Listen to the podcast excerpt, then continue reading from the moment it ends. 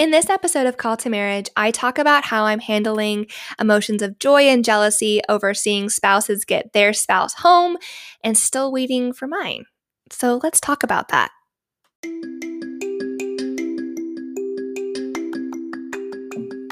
Hi there. Welcome to Call to Marriage, a show about navigating life as a military spouse. I'm your host, Callie, a newcomer on the scene of what is the military spouse life. The military community is a tight knit, but sometimes tight lipped one. I hope to pull back the curtain on life as a military spouse to answer the questions that I wish someone would have answered for me, talk about my experiences I've gone through, or talk about the ones that I'm going through right now. I'm always learning new things about this crazy new life and invite you on this journey with me. So sit back, relax, and enjoy the show.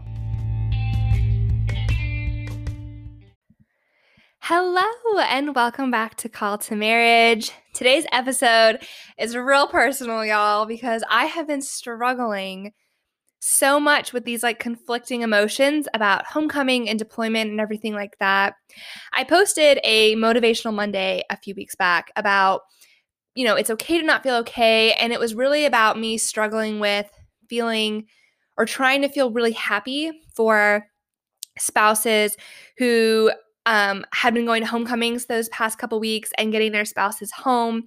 And this you know really ugly feeling of jealousy of still waiting for my spouse and not being the one welcoming their spouse home at that time. And so hopefully by the time this episode goes up i have my husband home with me. But as i'm recording this i'm still waiting. We still don't have a date um, you know, we're still kind of in the dark about when this deployment's going to end. And it has been a struggle, if I'm being really, really candid, of feeling conflicted and feeling angry and sad and wanting to feel joy and excitement for other spouses and other women and other men who, you know, are posting pictures and I can see how happy they are and know that I would feel that as well if I had my spouse home. And so I wanted to talk about those emotions and kind of what I'm doing to sit in those emotions, but also move past those emotions. I think it's really important to recognize feelings and give validity to feelings that are going on, but to also, especially with negative feelings, not ruminate on them, not stay on them for too long, because I know in my personal experience, that sitting in negative feelings does nothing but help spiral me further. And I want to feel joy for other spouses. I want to be excited for other spouses. Heck, part of why I started this was to support and encourage other spouses. And if I am ruminating and sitting in negative space, I can't do that. I can't look and be positive. I can't applaud and cheer and, you know, shake my pom poms from the sidelines for other spouses if I'm just sitting in my own little corner and with my arms crossed going, you know, grumble, grumble, grumble. Why is it not me? And so, first thing I want to say is if you are feeling these feelings, if you are in the same boat, or if you know, your spouse is leaving for deployment and your spouse is part of Rear D or your friend's spouse is part of Rear D, which is just rear detachment. They don't actually go on the deployment. They stay back to handle, you know, the the base side of things. It can feel kind of tough and you can feel a little maybe a little bit of resentment, maybe a little bit of anger, maybe a little bit of jealousy because obviously you don't want your spouse to leave. You want your spouse to be home. And these feelings are normal and I think as military spouses, a lot of the times we feel like we have to put up this really strong facade and this really positive facade all the time. And that, for one, is not normal.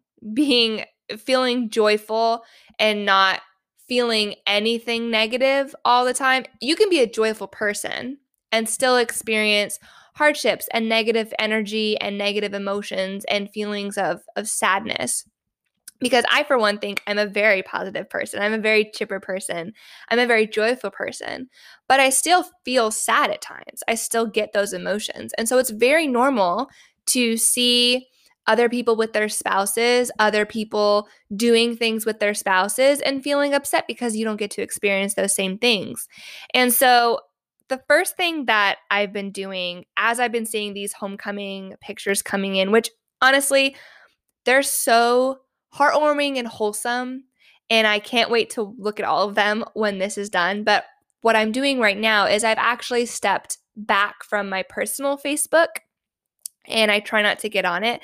I have obviously, you know, Call to Marriage has its own Facebook page and I'm on there frequently and I'm, you know, updating like posts and, and doing that. But in terms of my own personal Facebook, um, I'm trying to stay off of it. And I am doing that because I know that I do not have the self control to just look at a homecoming picture and move on. I'm going to dig deeper. I'm going to look at all of the pictures. I'm going to look at all of the comments, all of the heartwarming family messages, you know, being, we're so glad they're finally home. Like, you must be so happy. Because I know personally that if I see those things, I'm just going to get more inside my head and more inside those negative thoughts. And so, I've removed myself a little bit from social media, which I think is really good. Um, I've also um, had conversations with people to um, politely ask them to stop asking me when my spouse is coming home. I think um, a lot of times family members and friends are excited for you to get your spouse home and they ask not in a malicious way not in a negative way but in a way that they're so excited for you they just want to know how close you are and there are two sides to this. One is OPSEC. You don't really ever want to give dates to anybody that isn't necessarily meant to have that information. And so, OPSEC, if you didn't watch our episode on acronyms way back, um, OPSEC is operational security.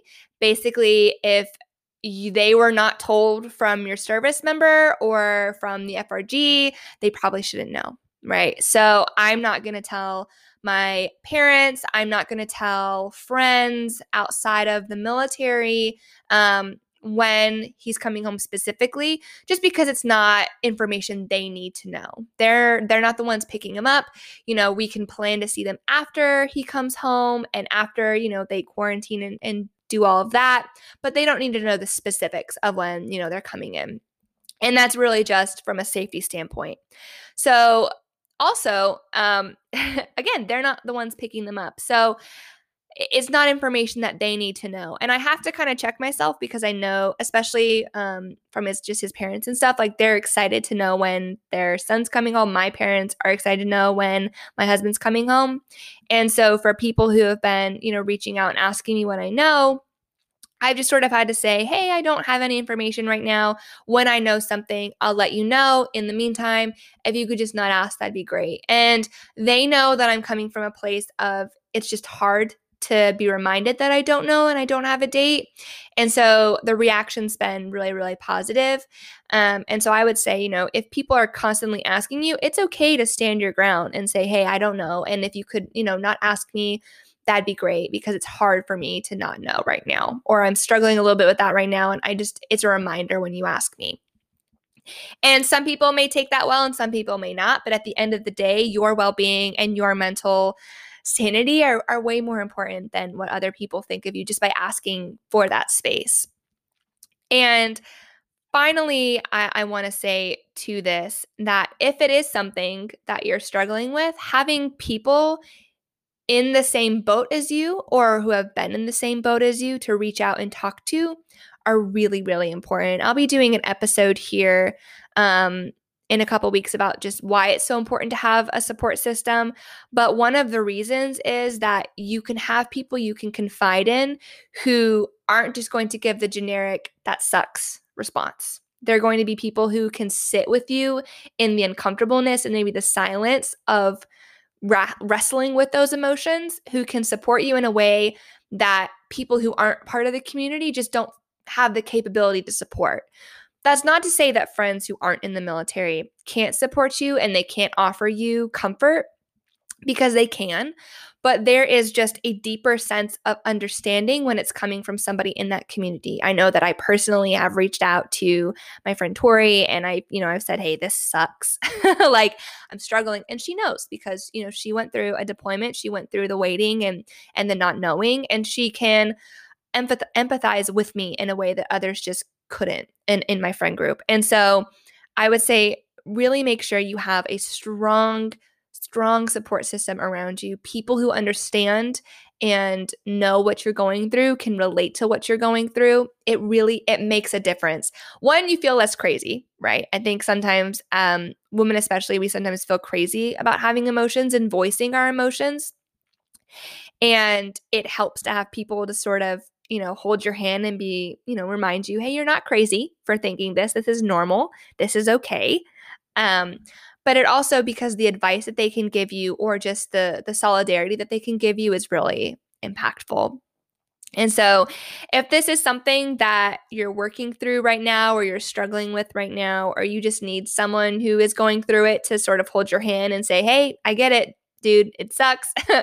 um, reach out to me. Reach out to the podcast. Our email is ask.ctmpodcast at gmail.com. My inbox is always open to anyone who needs a helping hand or just support. Um, you can also reach out to us on Facebook or our Instagram at Call to Marriage. I'm really responsive in there as well.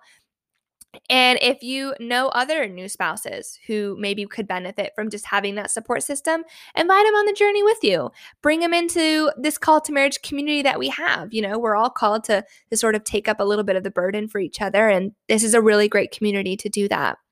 Um, so I just want to thank everybody for being along in this journey. Our community is growing and it's so so special to see how many, you know, new spouses we have joining us and and I get emails and DMs just from how awesome this has been for them and so that is just it's so special that we get to have this community together. So thank you everyone so much for being on this journey with me. I love all of y'all. Thank you so much and I will talk to you later. Bye.